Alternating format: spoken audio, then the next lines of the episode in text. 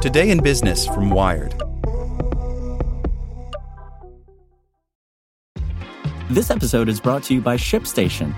You know, some things take a lot of work, like sending little robots to far off distant planets. And just as that's challenging, so too is running a successful e commerce business, especially when there's so much to do. So I want to introduce you all to ShipStation. Now, I love using ShipStation because of its easy to use dashboard, which makes managing orders and printing labels a breeze and super smooth. Oh, and the customer service is just out of this world. It's exactly what you need to help grow your business. Sign up for your free 60-day trial at shipstation.com slash technews. That's shipstation.com slash technews.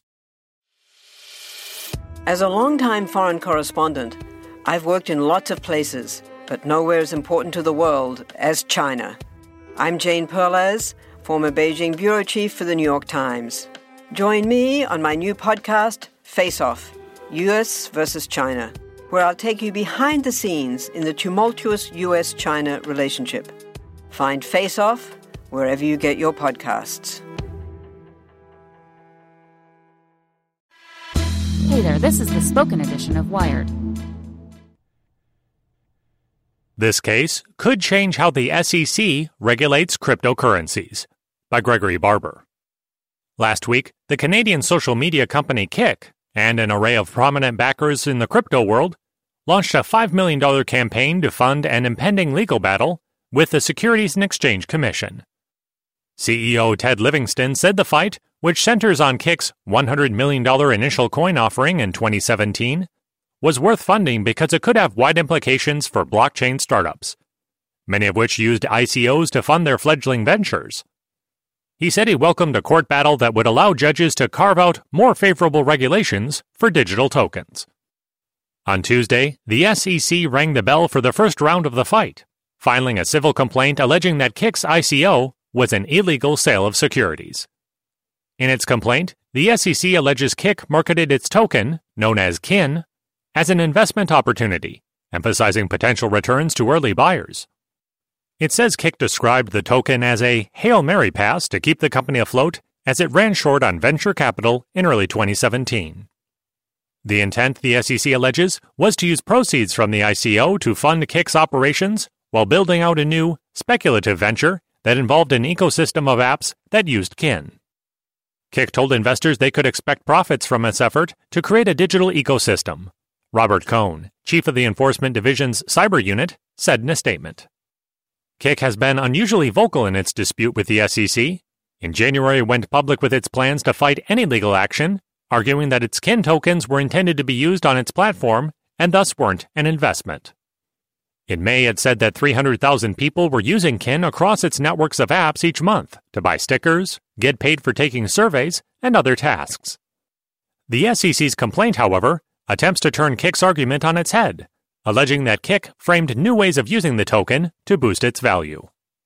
The case will likely turn on Kin's status as a currency or investment, says Benjamin Sauter, an attorney for Kobre and Kim who regularly represents blockchain companies.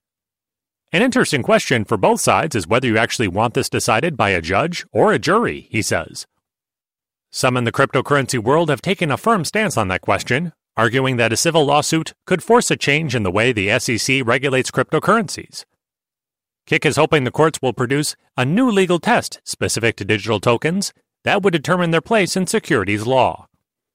Backers of its legal defense fund, dubbed Defend Crypto, include venture capitalist Fred Wilson, a Kik investor, and exchange operator Circle, who argued the SEC's approach to regulating tokens is a drag on innovation and an undue drain on company resources.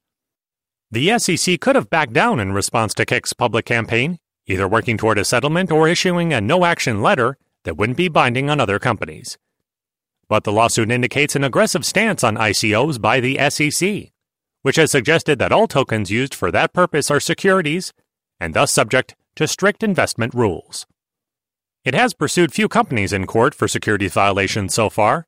Instead, it has engaged in what Livingston describes as a divide and conquer tactic, negotiating over loan periods with individual companies who are eventually pushed to settle.